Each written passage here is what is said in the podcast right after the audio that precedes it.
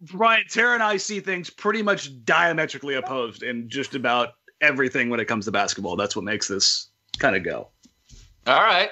Yeah, and he exaggerates if you haven't uh, noticed that. Hey, what's up, Blazer fans? Welcome to the Blazers Edge podcast. I am Tara Bowen Biggs, joined as always by Blazers outsider Danny Marang. Danny, how's Hi there. it going? It's going. Look at this. We got the we got the video camera rolling this time. So I know we are like super high tech. it. We're pretending that we're way more together than we usually are because we have a guest today, first time on the show. So happy! first time, long time. Yeah, first, I don't know. We don't know if he's ever listened to us. He may have never listened to this before again. So let's not assume anything, Dan. Um, but we want to welcome Brian Noe to the show from the Brian Noe Show of 6:20 a.m. Rip City Radio. Also has weekend uh, spots on Fox Sports. Brian, welcome to the show. Thank you. Thank you for having me. Now, I just want to dive into the background, Tara, with the Rip City banner. Like the leveling process is is not quite there. what was the issue with that? Well, if you could see the whole thing, you would see it's actually artistically draped. What you're seeing, Ah. what he's referring to is in the background is my Rip City flag, which was given to me by my former co-host Joe Wolfenstein. And like I said, if you could see the whole thing, you would see that it's quite artistically draped. However, you're only seeing a corner of it, so you're not getting like the full effect. So it'd be like looking at the Blazers and like only looking at Mario Hezonja and not the whole picture. Oh, Oh, wow. wow. What? I'm not making any judgment. I'm just saying if you looked at one Blazer and not the That's- whole team. That was I- that was like that was a line out of my bag. I don't Yeah, know what I- you're insinuating. I would say it looks more like Wenyen Gabriel. It's given me hustle. It's trying. Yeah. It's attempt- It, No, it- yeah. It's really trying to hang on there. I would just like to point out that I said that with no judgment whatsoever, and you guys were the ones who rushed in with the commentary. So don't try putting this all on me. I really enjoy the fact that we have very three very different dynamics going on in our backgrounds right now as we're talking about Tara's flag. Yeah, Brian's still got his Brian. Christmas tree up.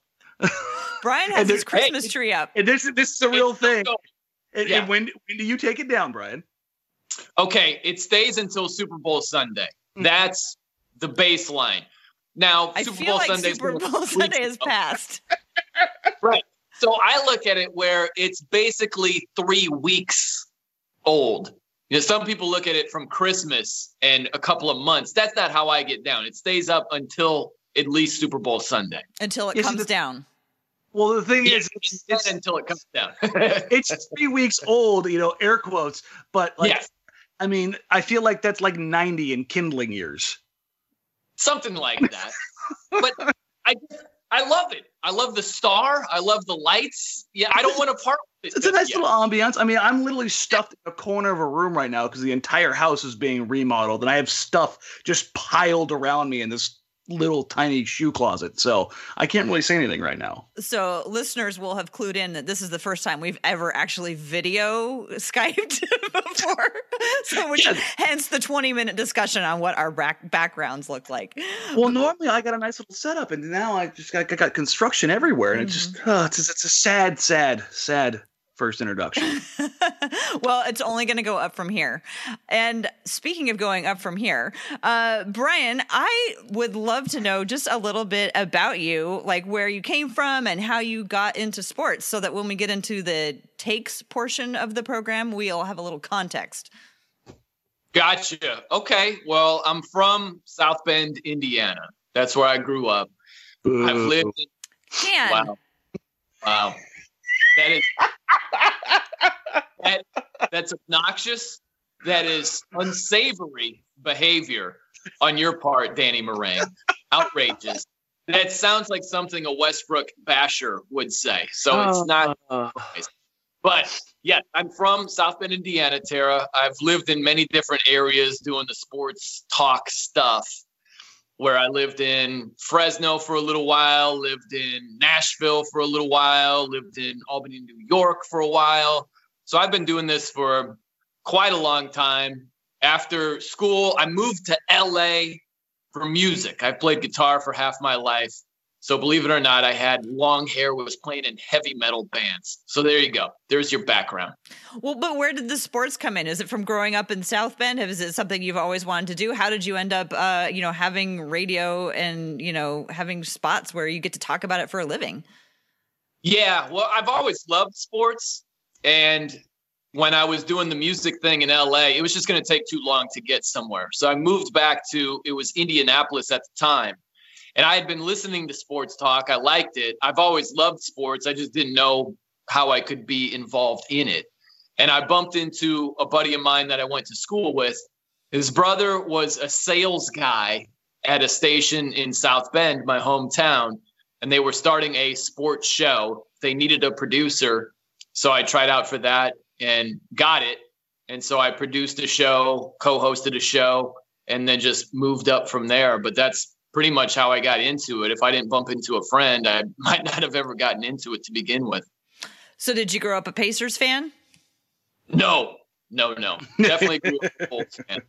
It was MJ. It was the Bulls, just 90 miles west of my hometown. So it was definitely Chicago in those days. All right. Well, great. That gives us a gives us a, a starting point so that uh, when you say stuff, we kind of understand a little bit more about where you're coming from. So, y'all, we are two games into the CJ McCollum. I don't know if it's like it's an era. you know, uh, I don't know what we're going to call it because hopefully Damian will be back within a few weeks. But I'm wondering what your impressions are on how things are going. Uh, Brian, do you want to go first since you're the guest? Yeah, sure. Um, they beat the Pistons barely. Barely. kind of how it's going right now. and uh, it's it's not all CJ's fault. CJ played great against the Pistons. It's just Terry Stotts said it after the game against Detroit. He was like, "Yeah, I don't plan on playing four bench guys at the same time going forward." So they're just they're in a tough spot right now. CJ did his thing against Detroit. But when you look at critically what's on the court and what players are providing, it's going to leave a lot to be desired. That was an edge of your seat game against Detroit. And I go back to Kevin Calabro, my guy, when he was announcing the starting lineups, when it was Mykhailiuk, he was like, Mikhailish? I, I don't know who this guy is. That's who Detroit had on the floor as starters. Yeah, that's a uh when you looked at the Pacers or Pacers, the Pistons game, you had to have the the the photos side by side unless you're covering these, these guys. It's just the reality of what that team was last night. I mean, I knew I'm just trying to look at the, the roster from last night.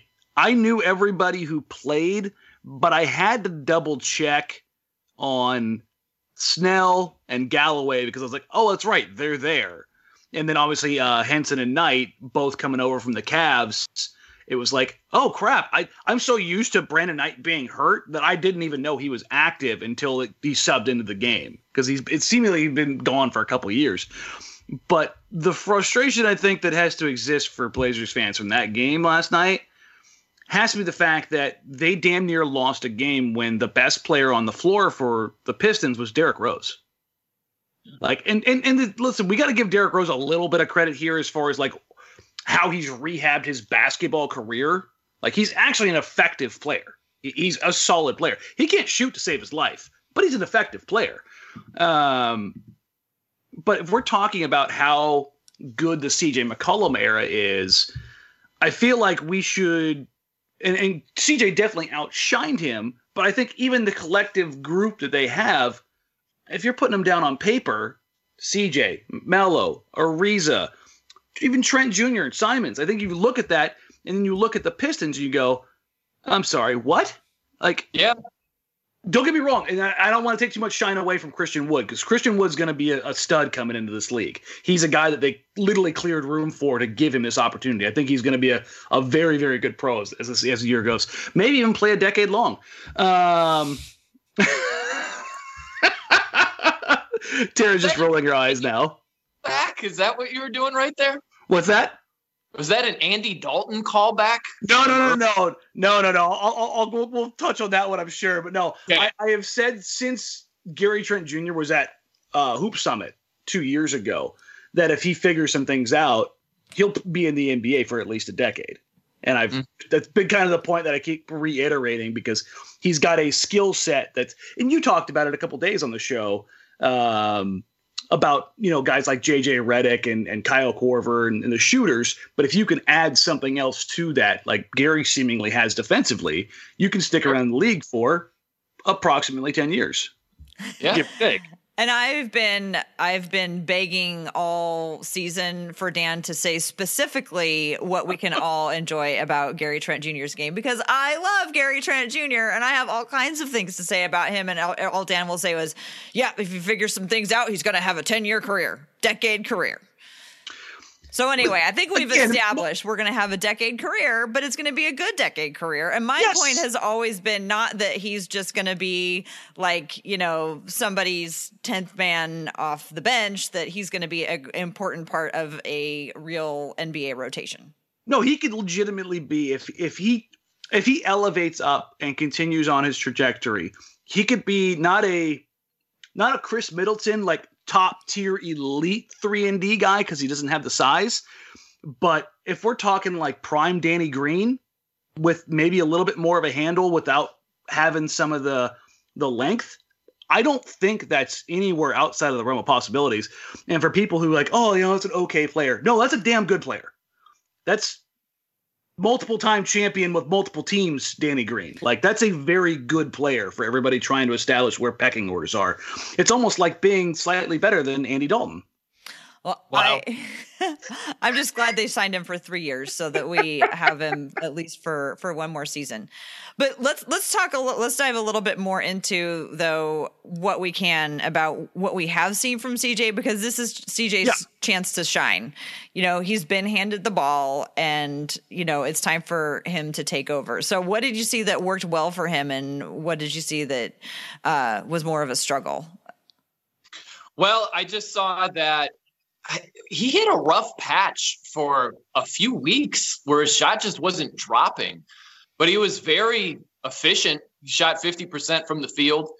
And you saw the all around game. You shot, saw him shoot from three. He nailed a couple of them. He has that weird sort of herky jerky, go down the lane, get some space, the mid range game. So you can see what he can do, you know? And his shot just hasn't been dropping as efficiently as of late. So it was basically a callback for the type of player that CJ can be, especially when Dame isn't on the court and he's asked to do a whole lot more. Like he's fully capable of doing what he did last night. It wasn't anything that was, oh gosh, I didn't know he could do this. It was just he just hasn't been very efficient leading up to last night. It was nice to see him be efficient again.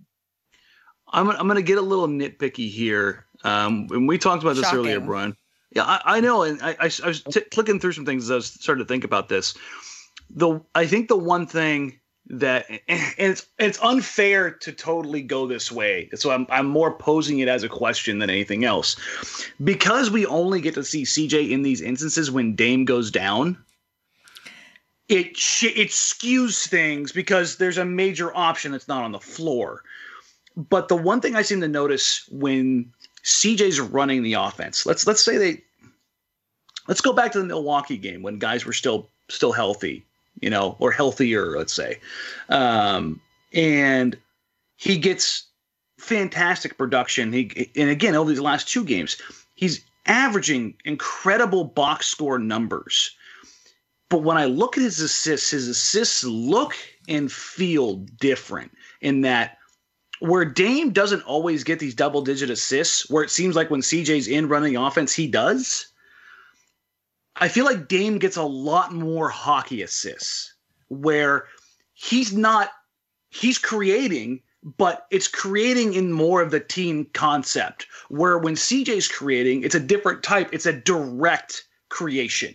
Like the creation is coming solely based on the pass that CJ McCollum is making. So, for, for instance, last night, CJ drives, draws two, and has that slick little dump off pass to Hassan. CJ draws two late, finds Melo at the on the wing for basically what ends up being the game winner. a lot of it is this primary creation, which is a fantastic skill.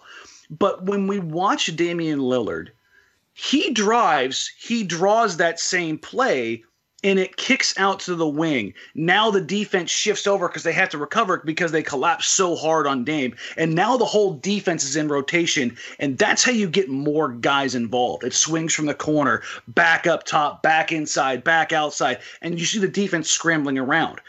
But the same time, it's hard to evaluate that with CJ right now because he doesn't have Dame out there to have that gravity that CJ is obviously giving him when he's on the floor.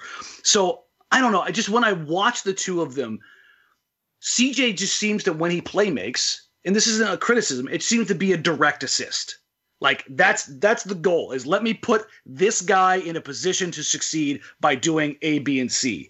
Whereas when Dame does it, it's let me put pressure on the opponent and then let everything fall as it as it kind of does. Where Dame bends an entire defense, CJ's looking to bend a matchup. If that makes sense. So CJ has had played most of his games when he's the primary ball handler alongside the bench players. And he's yes. had two games where he was the primary, uh, you know, offensive creator, and he didn't have Damian Lillard in there alongside him, as mm-hmm. you just said. So I feel like, as you said, it's a little bit unfair to compare the two of them. So what I'm wondering is where, from what you've seen, where do you see he can make the most improvement, considering he doesn't have Dame in there alongside it, and it is up to him to do all of this work with a roster that is currently less effective than the roster that Damian has ever had. I know yeah. how weird it sounds, right? We talked about this, Brian.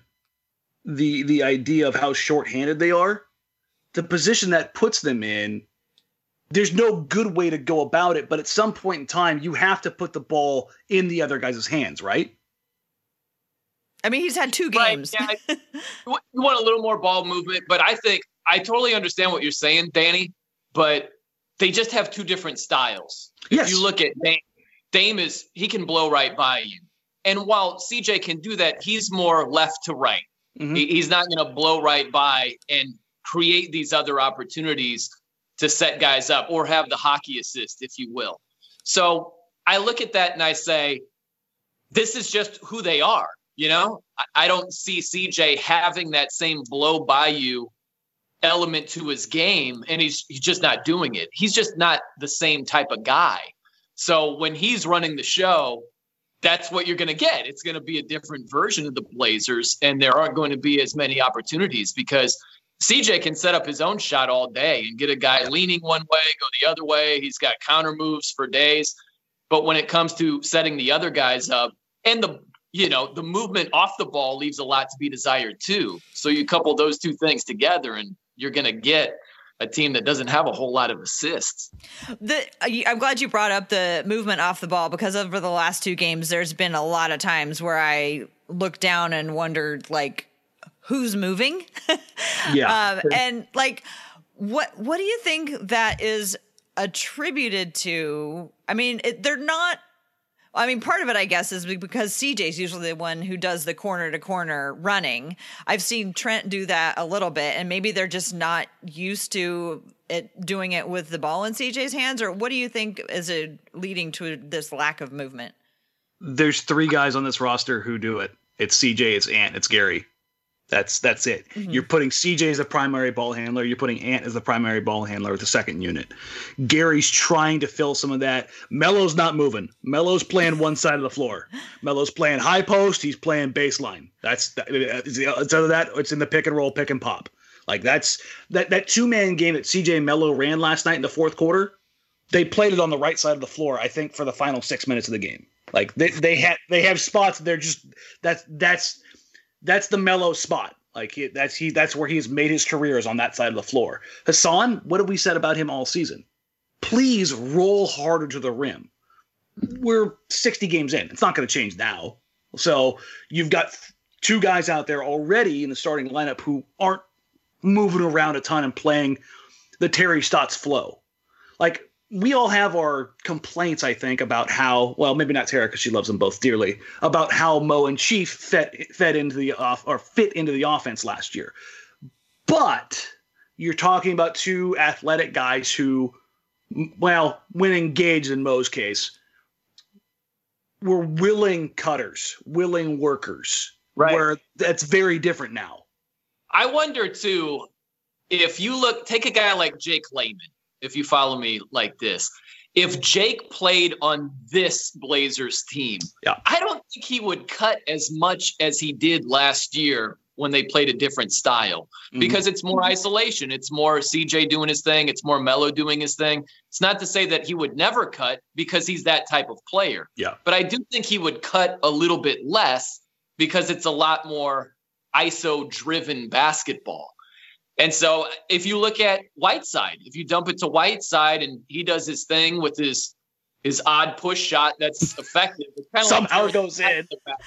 like it's kind of odd looking, but it's effective. You Yeah. know, that's what Whiteside does with the shot.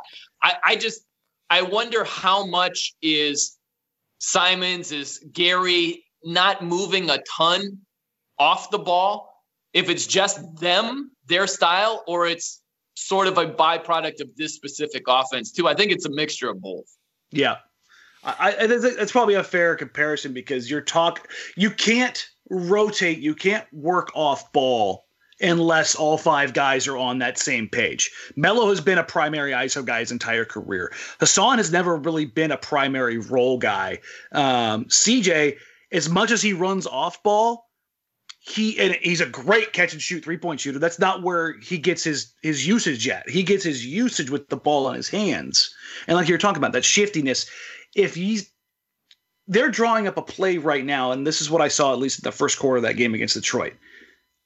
That first quarter was like CJ at his best for CJ in that they ran Spurs early offense, they ran drag screens, they ran slight uh, uh, double picks, and it was shot, shot, shot, shot, shot, shot, shot. I can't remember how many.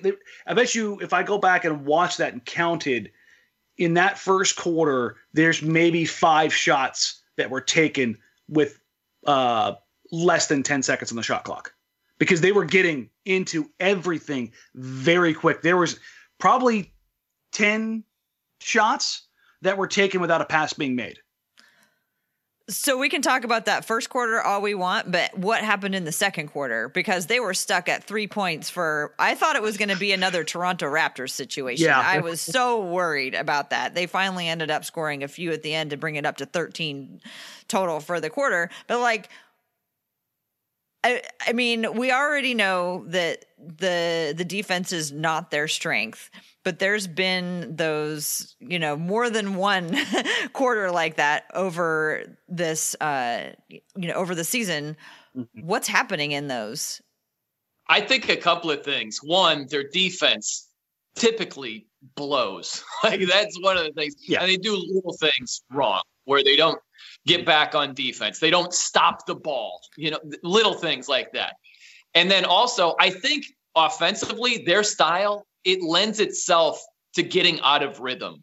Right? It's not an offense where guys are touching the ball, moving it, moving it, touching it, moving it. You get a shot, I get a shot. Yep. It's very ISO driven, and you can get into those type of lulls where you're not touching the ball, and then all of a sudden, like three possessions later, you do, and you're not in rhythm. It's almost like getting into the game off the bench, and you're cold. So I think it's a blend of those things where defensively they've always left a lot to be desired this season. And then when they aren't scoring and a, a team's getting out in transition, it just snowballs and gets away from them. Yeah, that's what it looked like happened against uh, in the Pelicans game and also against against Memphis. And you know, it's kind of like we've we've touched on it already that like relitigating everything that's happened with this particular roster, like I'm not sure how much it's worth it. Exactly. so I kind of want to move us on to because we got some really good uh, listener questions. So before we do that, do y'all have anything you want to finish up with about the last couple of games? I would just say that like I've tried to walk this line. You and I have talked about this a ton this year, Sarah, and hell, Brian. This idea of being critical on things that need you need to be critical on while not like just hammering down and just beating it in because they are so shorthanded and they are the island of misfit toys and nothing really fits together right now because of so many different variables.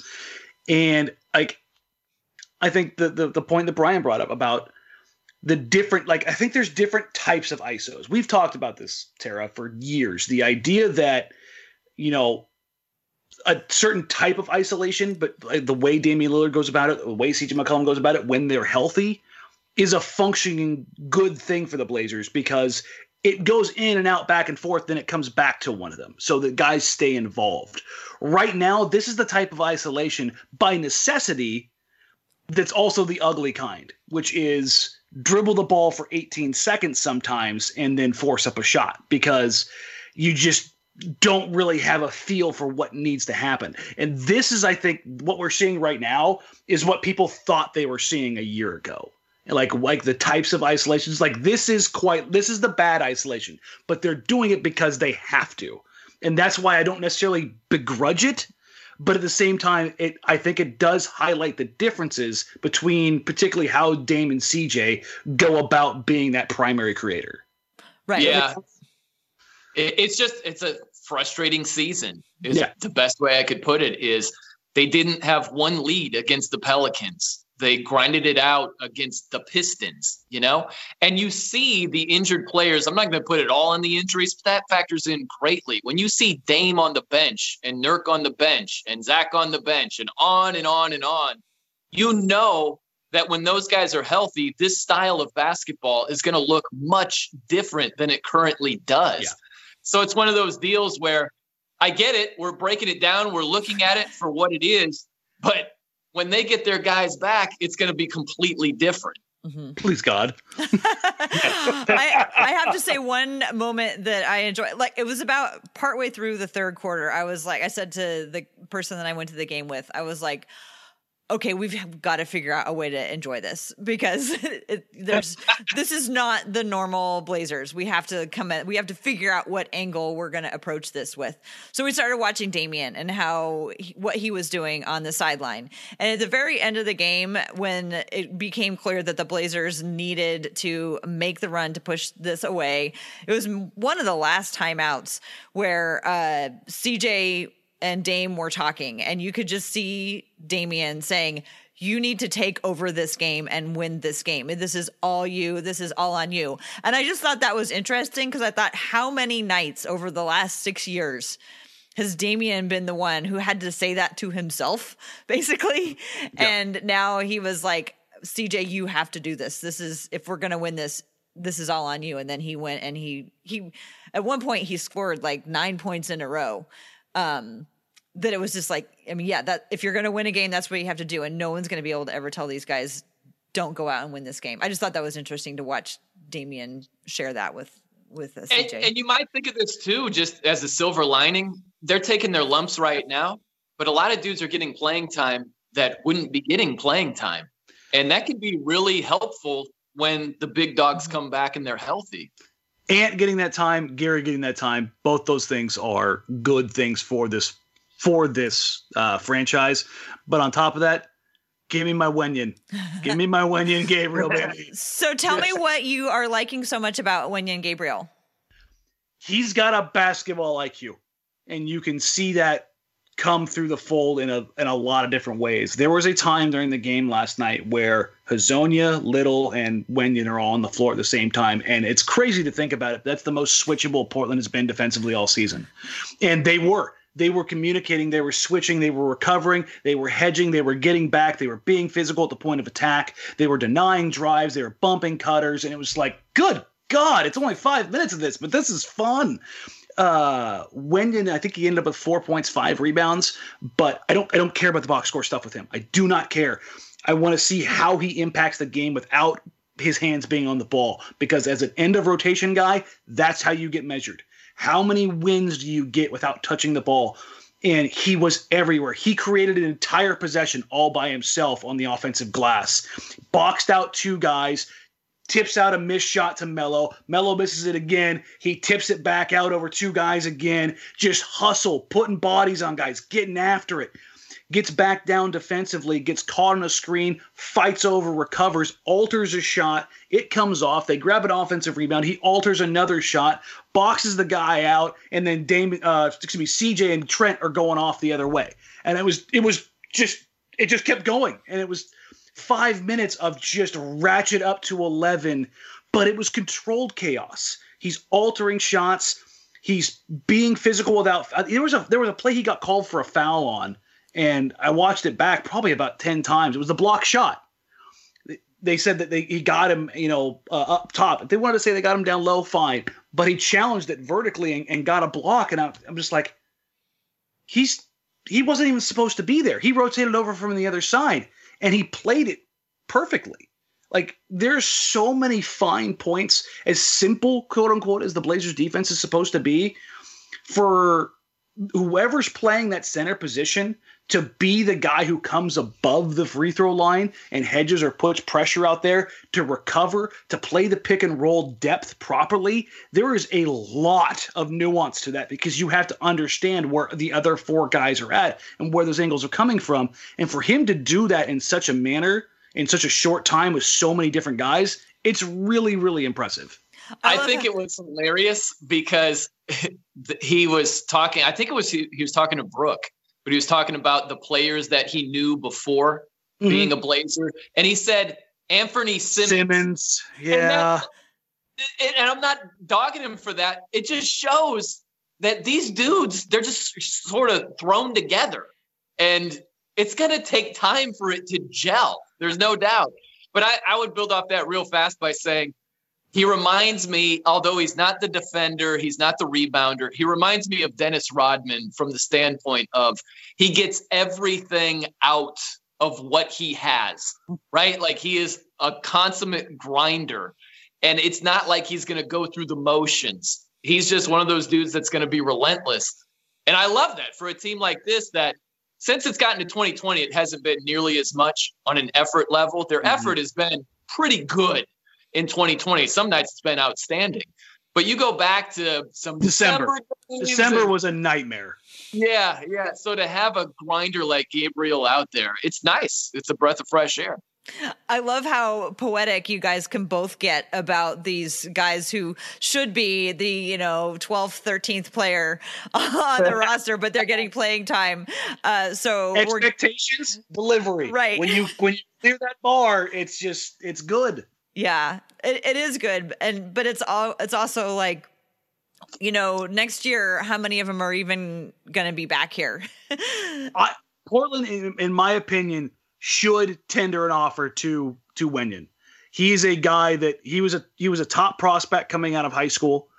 He he's a blue blood. He's you know quite literally he is a guy who has the physical profile that Portland is lacking right now long, strong, athletic, moves his feet incredibly well. Portland does not have any of those guys right now.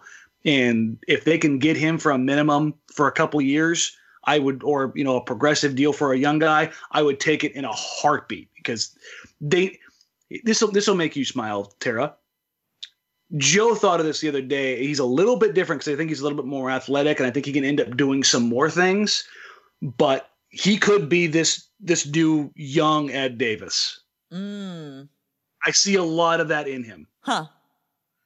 Interesting. I will not get. I won't get poetic, Tara. You about, already did.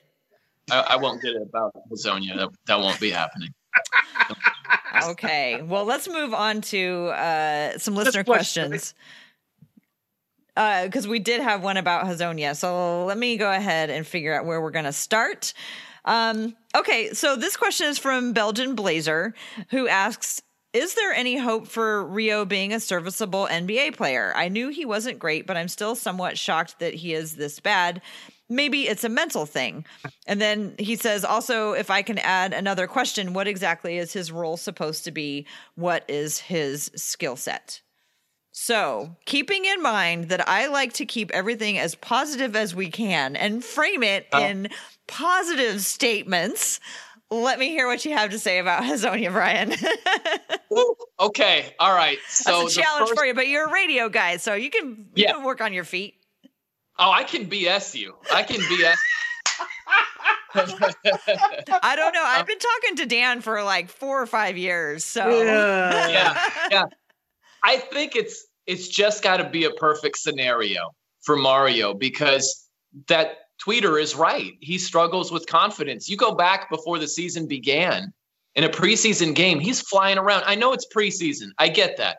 But against the Nuggets, he's flying around, he's setting the table, he's taking shots. Like he looked like a completely different player. And then he got off to a rough start and he got into his own head. So if he's playing for another team and has a different situation, he gets off to a better start. Yeah, you can tell that the guy has talent. At in instances, you can see it. If it's a transition bucket, you know, if he'll have a good defensive player, he's a hustle guy, he's a grinder. Like he has some ability. It's not like he's totally horrible in every facet. He's just in his own head. He knows he's struggling and he's got to be in a situation where he gets off to a better start and he isn't in his own head. I had higher hopes for him uh, coming into this year. I'm gonna gonna make the comparison, and it's not because he's a white dude. It's because I think it's what's happened. It's it's very much like Meyers. He's so deep in his own head. I've talked to plenty of folks around the team, plenty of guys who were out there with Mario, who he beats himself up. I mean, Yeah. I mean, viscerally is like he's in practice. He makes a mistake, he just locks in on it. Just it eats him up because he's a perfectionist. He works so hard and he can't get over that hurdle. And I think you saw him when he was comfortable in preseason. And I'm not just again the preseason caveats, all that. Throw it out the window. He was playing with confidence. He was flying up and down the floor. The second unit looked like it was going to have legs. It was like, well, damn, they're going to get out and run finally. And I know we get a lot of that in preseason from every team, but it looked more than just preseason-y. There was real competence and confidence. And for the, the second part of his question was, what is his role supposed to be? He was supposed to be six foot eight power forward Evan, Evan Turner. He was supposed to come in and help initiate the offense.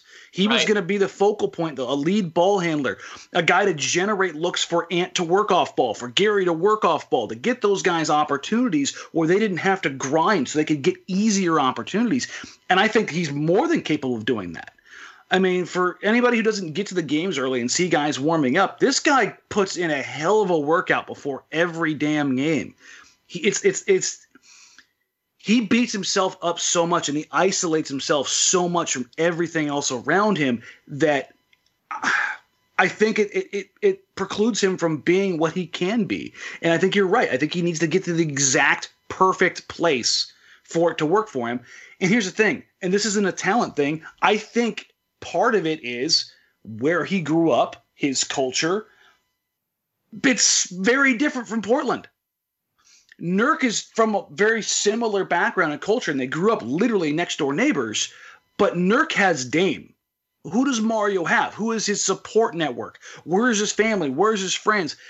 I honestly think part of the reason why he played in New York and why we saw some of that stuff be well in New York is it's New York City. There's no shortage of Croatian people and culture to be around. It's it's very and so at the end of the day, it would surprise me absolutely zero percent. And at the end of this year, if he went back to the EuroLeague. And it's not a talent thing. There's plenty of dudes in the EuroLeague right now who are bawling out of their minds, who are absolute NBA players. But I think it's a place where he becomes much more comfortable being back there. And again, it's not a shot at his talent because I still think he's I I still think he can figure it out because he's 24 years old. Yeah, it's crazy. He seems so much older for having played for so many teams. Yeah. He's like he'd be in his 30s easily. Yeah, he, he's one of those guys who's criminal. You just look look at, and this is the thing. He could somehow like something could click. Maybe Yeah. this offseason, maybe he figures something out mentally, emotionally, spiritually, physically, whatever the hell it is, and he's able to get to a place, whether it's in Portland or somewhere else, where it all works together. Doesn't mean I think he's going to be an all star, but it could certainly come together for him, and he could be a competent roster player that gets real minutes.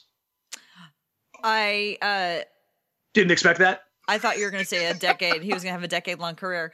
Um, Well, that put him at 34 now, so it's a little tough. But I, I mean, I, I'm kind of surprised that you went to the place that I would have gone, which was about uh, the you know who he's surrounded by because um you know how I've talked over the last couple of years about how guys find the like on the Blazers you've you're given you're you're in a place where you can learn how to find your own motivation.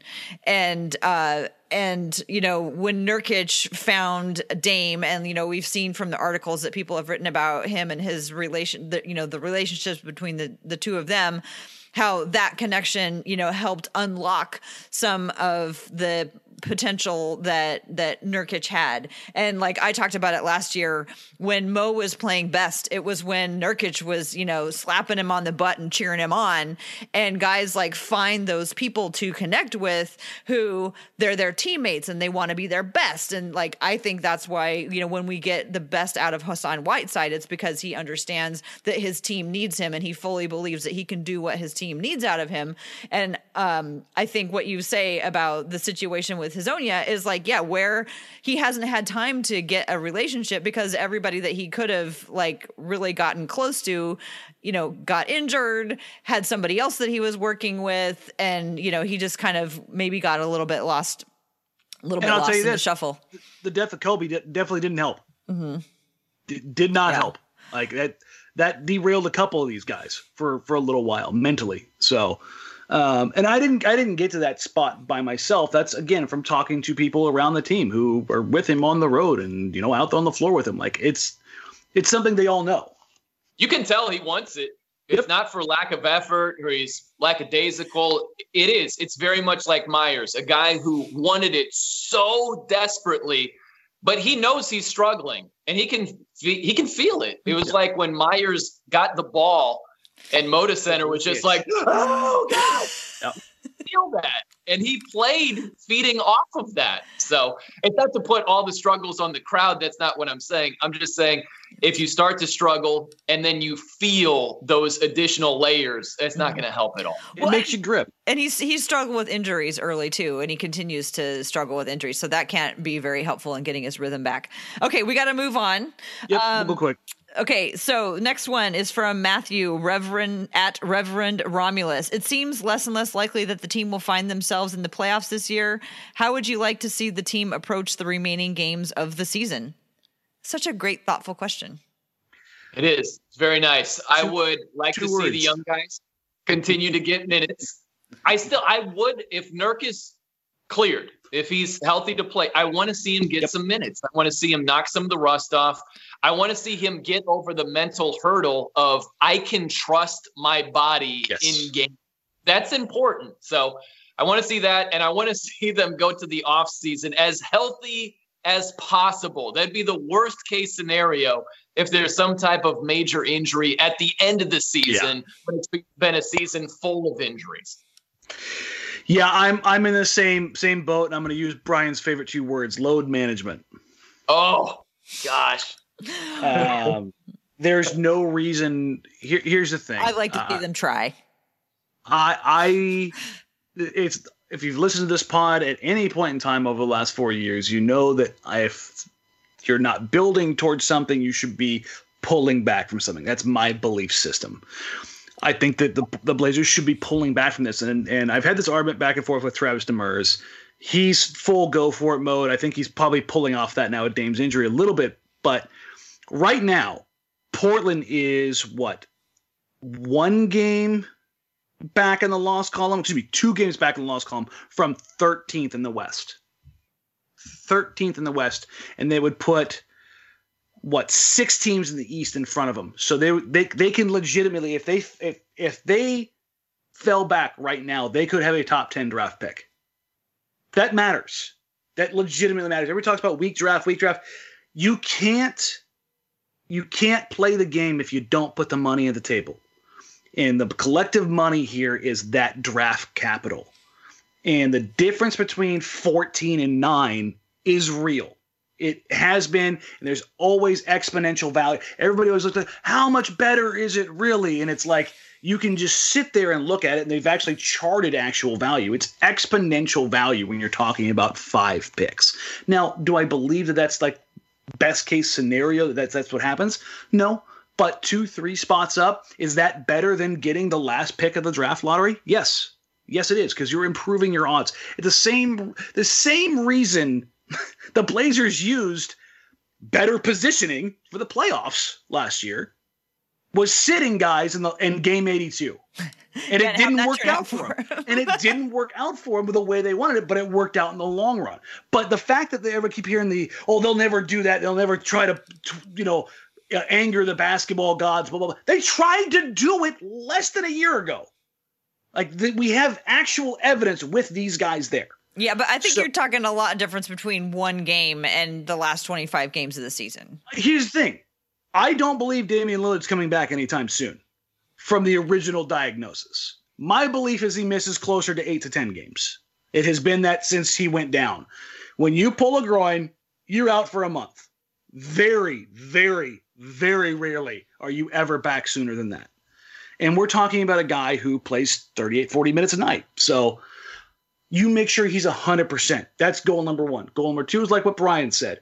If Nurk is 100%, let him knock the cobwebs off. Let him get out there mentally. More than anything else, I want to see him mentally right.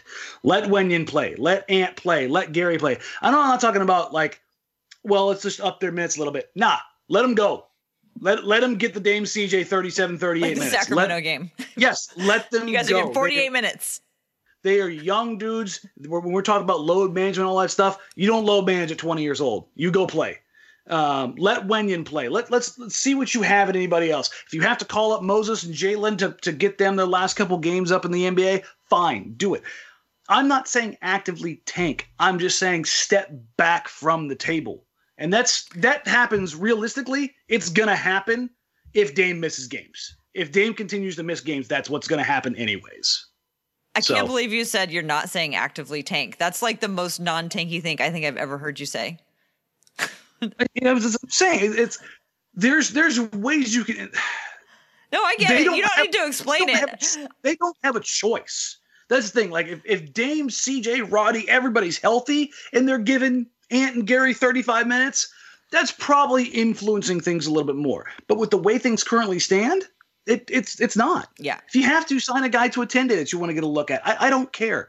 But fundamentally, health is is the the, the main priority.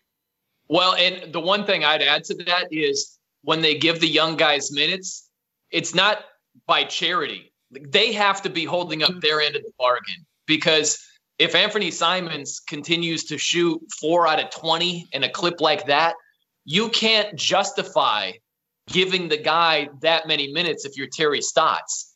It's like uh, it's a random comparison, but my Miami Dolphins here, right?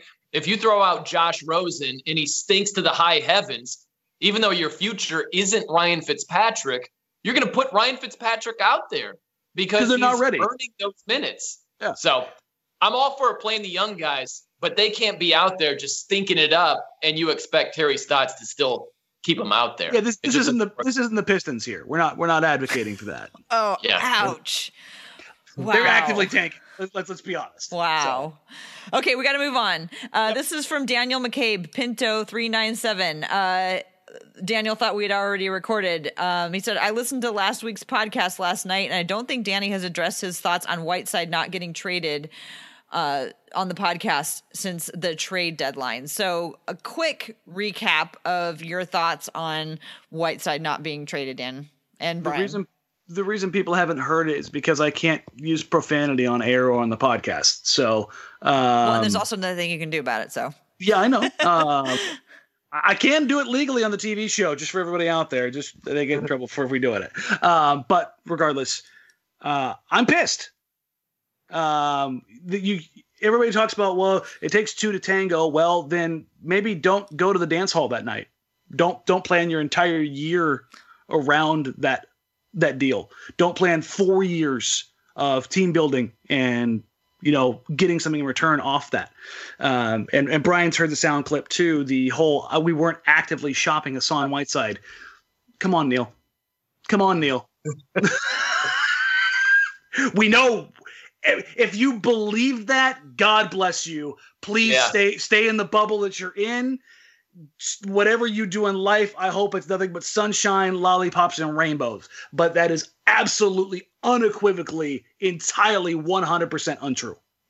He Absolutely, was, he, he was shopped from day one. He was signed yes. with the intention of being dealt. That was the worst kept secret in Portland. Um, there are things that precluded deals from happening, but you also and, and and so Olshey gets a bit of a pass, quote unquote, in that regard. However, he doesn't get a pass for putting all the eggs in that basket because as as weird and crazy as much as we're focused on this season right now, we're focused on how CJ's playing right now, and a month ago how Dame is quite literally the best player in franchise history.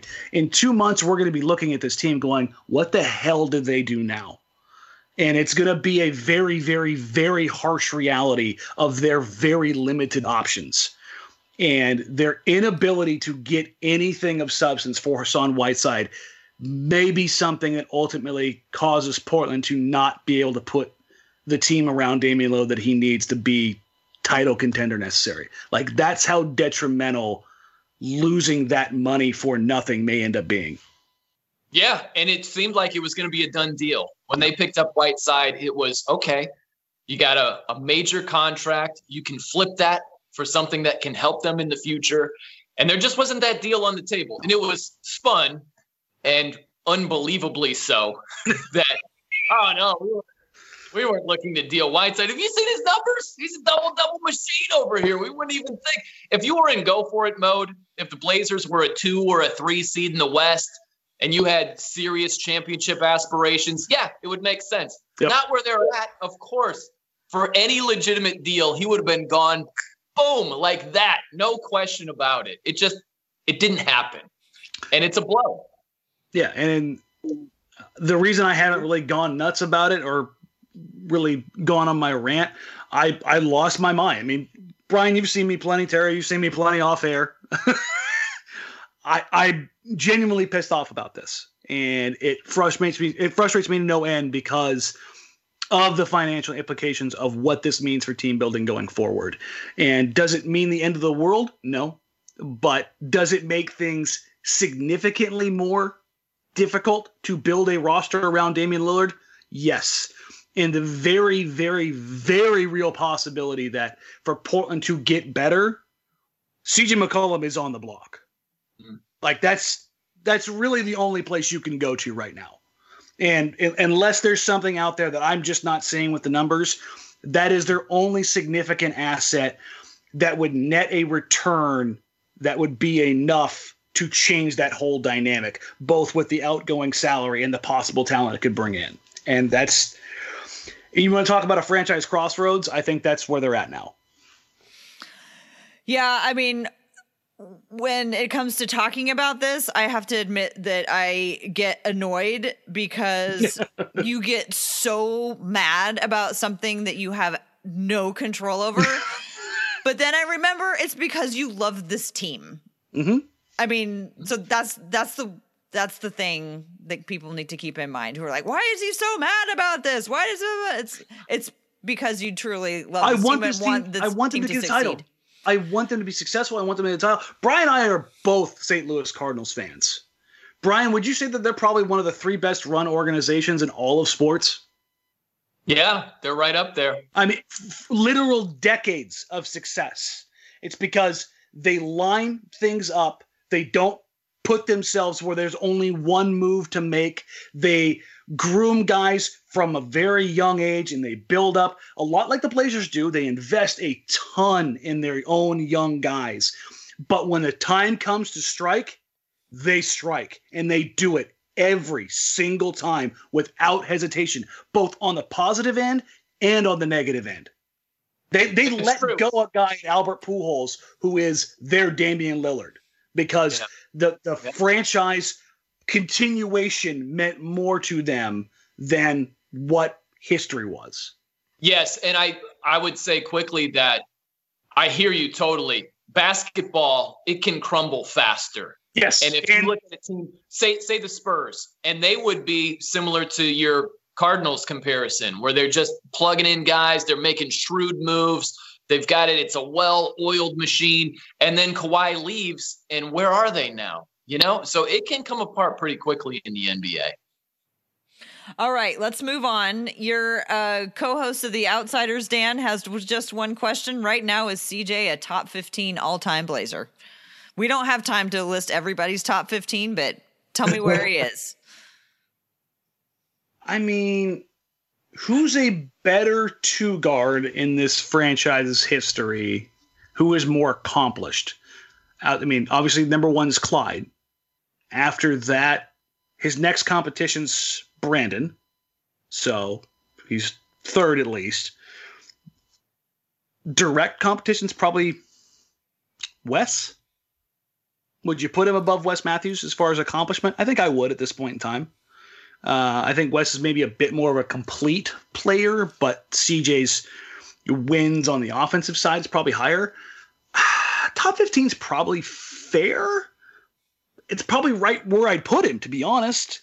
I mean, you got Jerome, you got Buck, you got Walton. I mean, you start rattling through it. It's pretty easy to get through a top ten, right? Yeah, I yeah. I, I listed the top ten real fast, and then it kind of came to a screaming halt, and I wasn't sure who to go with next. Okay, so that's 15 to 12 is probably where you find CJ, which, again, anybody who ever confuses me saying uh, that I don't like necessarily CJ's fit, don't get it twisted with me saying he's a bad player. I've never once said that CJ's a bad player. I just just haven't liked the fit alongside Damian Lillard. So, is he a top 15? Yeah, I think that's probably a safe bet. I think he's on track. I, I look at it where if his career ended right now, is he top 15? I'd say he's just on the outskirts. I don't have him at 77th, you know, but I'd have him just outside the 15 range. But he's screaming toward yes, absolutely no question being there. I just think he's slightly outside of it right now. I mean, I think he probably benefits from the fact that Portland has had three really good two guards and then kind of him, right?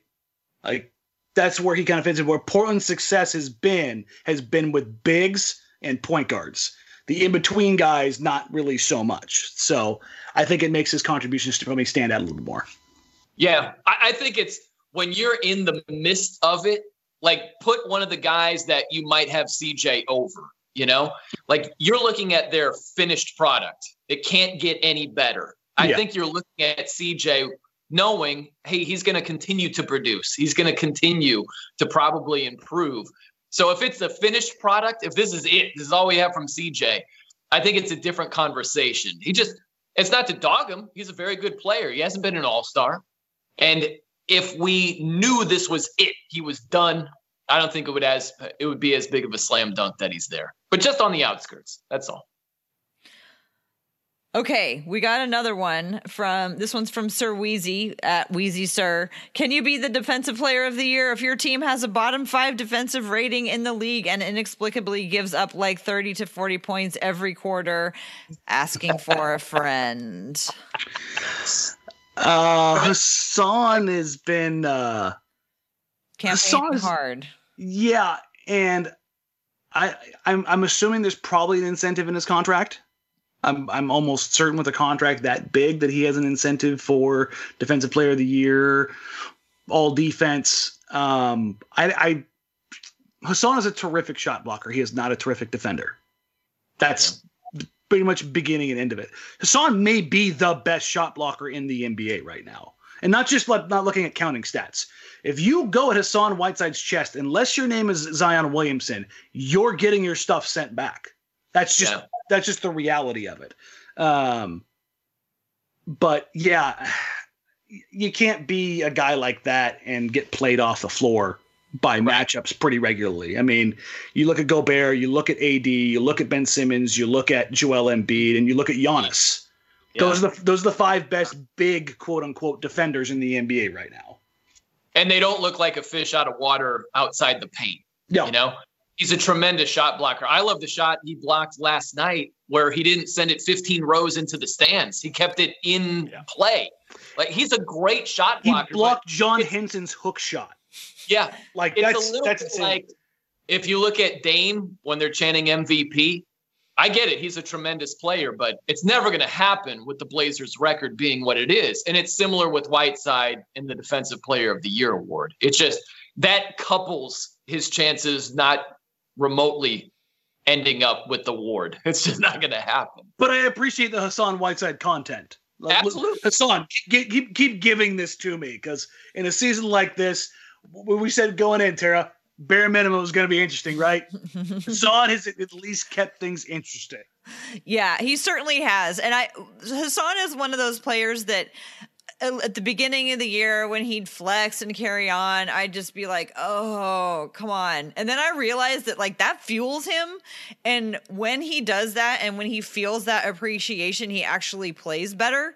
And I'm a little bit worried over the last two games of what it's been like with him not having Damian in there because I feel like they had really reached uh, an understanding. Like they finally got the pick and roll to be more effective than not. They had really made some strides in terms of their partnership on the court, and now uh, CJ is having to figure it all out. And I, I just saw the last couple of games, CJ just going, yeah, this isn't working. I'm just going to toss it to Melo and you know that's interesting i hadn't thought about it that way we talked about this a little bit before the podcast um I, it's not to, to, sit here to bash Hassan, but over the last couple games, he has definitely been more emotional, more back and forth on the rails. As far as there was, there was a particular uh, couple plays against the Pelicans where he looked, uh, he was high post. Gary had the ball top left wing, and he spun out twice in a row. The play was reset once both times he called for the lob or the pass over the top for the alley oop or you know just the lead pass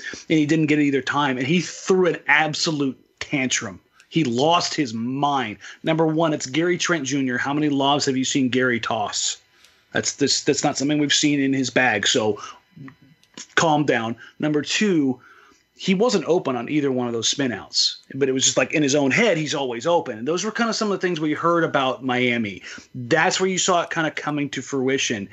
And he went to the sideline, and Stotts and Dame both went to him and was like, You need to center yourself, woosah, find your chi, whatever it was.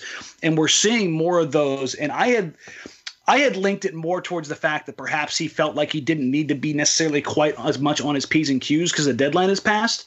But now that you mention it, Dame not being on the floor, probably the big indicator there as far as, you know, keeping Hassan on that leash. Because he does. Listen, Ariza, Melo, everybody on that team has had a moment with Hassan where they want to strangle the life out of him on the floor. The look they give him, the face they make, the words they say that I can't say here. But Dame has has been that that steady dad who just has unlimited patience to an extent. I should say there's been a couple times where that's been tried. Well, that's what I keep wondering is, and not to open a whole can of worms here, but if Whiteside is back and his role is much different, he's mm, talked mm-hmm. openly about now I'm up to around 30 minutes per night. I was around 23 with Miami. Well, what if he's at 23 with Portland? How does he feel about that? If it's you know a combination of Nurk and Whiteside, and Nurk is getting more run instead of Whiteside. It's similar with Melo when he says, "I want to be back in Portland." Well, do you want to be back in Portland coming off the bench if that's the role? Like, yeah. those are key questions with Melo and Whiteside going forward. Yeah, and I don't think we can know those at all until next year when it's actually happening. Because we've been wrong about so much for all of these players so many times. We've also been right but we just we don't know what's in a player's head. And so hassan's going to be 31 next year and nurkic is what 25 mm-hmm you know, so at some point, I remember when I turned 31, I started slowing down. I mean, I'm not a professional athlete, but maybe by the time he's 31, he'll be okay with it. Or maybe he will be committed enough to this team or whatever team he's going to be on to understand that you know what it's going to take for to make the team better and what his role is. And i know that there's always a fight between you know professional athletes wanting to get out there and play versus wanting to you know do the right thing for the team, team. self. Yeah, yeah. we hear that we hear that all of the time. But um i think we we just absolutely don't know. And we we can't assume either way that we know which way they're going to go Anyway, uh, we should probably wrap it up here. That is all the questions that we have mm-hmm. right now. Brian, it has been a pleasure having you on, and especially looking at you with your gorgeous Christmas tree behind you. It's just so yeah, festive. I love you it. Now, like, uh, there's a guitar ornament right here. Yeah, I can there's see the flashing star on the top. What do you think about the donut? Is that what that is? Ooh, Is it Blue. Star or Voodoo?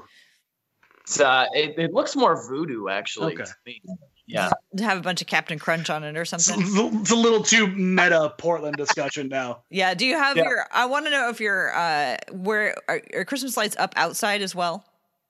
No, I never put them up. Okay. I just have a uh, there's like a bow on the door. Yeah. And I'm like, that can stay too. That's Yeah. fine.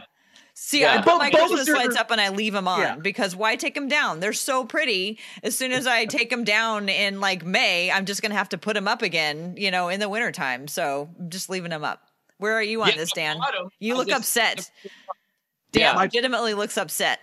So my parents have um, fake. What do they call those? The the cutouts for the windows. It's, it- it's a it's a ranch style house. No, it's a ranch style house, Oh. but they've got they've got like a little bit of an attic, and those cutouts have windows in them, and they have they've had wreaths in them for five years. Yeah, they know what's what.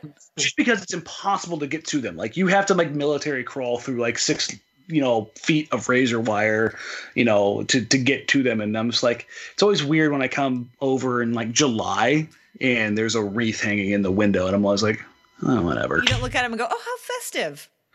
I, I'm more bah humbug with with uh, Yeah, decorations. I know that's hard to believe. No, I, But, that's all uh, an act. I think in your heart, you're all for the Oh, no, I beautiful don't. lights. No, listen, Tori is a hundred percent into it. Like she takes it to another level. So we we we are yin and yang in that regard. So it works out well. Well, this has been your February Christmas and uh, holiday decorations update for everyone. Thank you so much for, for everyone who is uh, still tuned in. Um, it's been great talking. Like I said, great talking to you, Brian. You want to tell folks how they can find your work? Plug away, no. Yeah, just uh just follow me on Twitter. That's the best way. At the No Show. I spell my last name N O E. So hit me up there at the No Show and listen to me on 620 Rip City Radio. NBC Sports Northwest is the TV side, so I'm on from noon to three there as well. Do you call yourself the No? No, I definitely do not. that just like rolled off your tongue so easily. I was like, oh my gosh, he might call himself the No Show. But okay. Well, he, I'll he's believe got you. he's got to plug it. He's got to promo it. It's it, it flows out pretty easily, right? When you say it about a hundred times a day, you just kind of get used to it. yeah. And the Dan Show? Listen, I'm I'm not against it.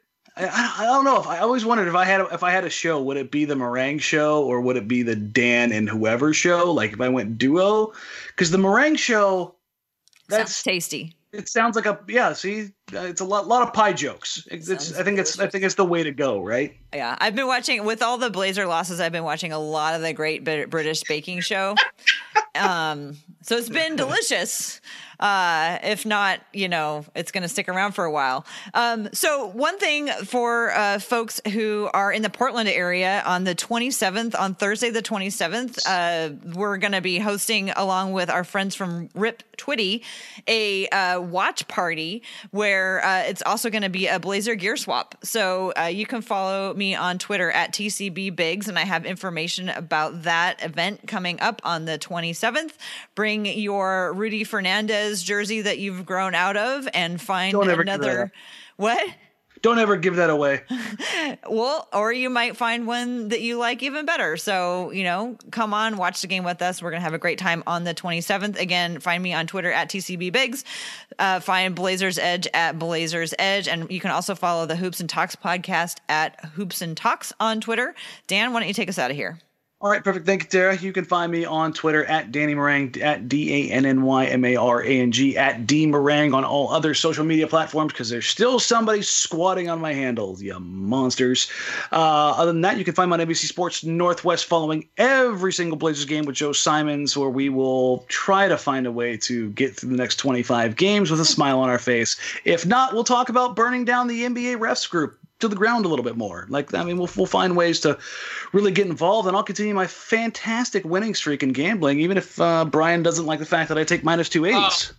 Unbelievable. Un- I cannot believe you took a money line favorite that was minus 280. You have no.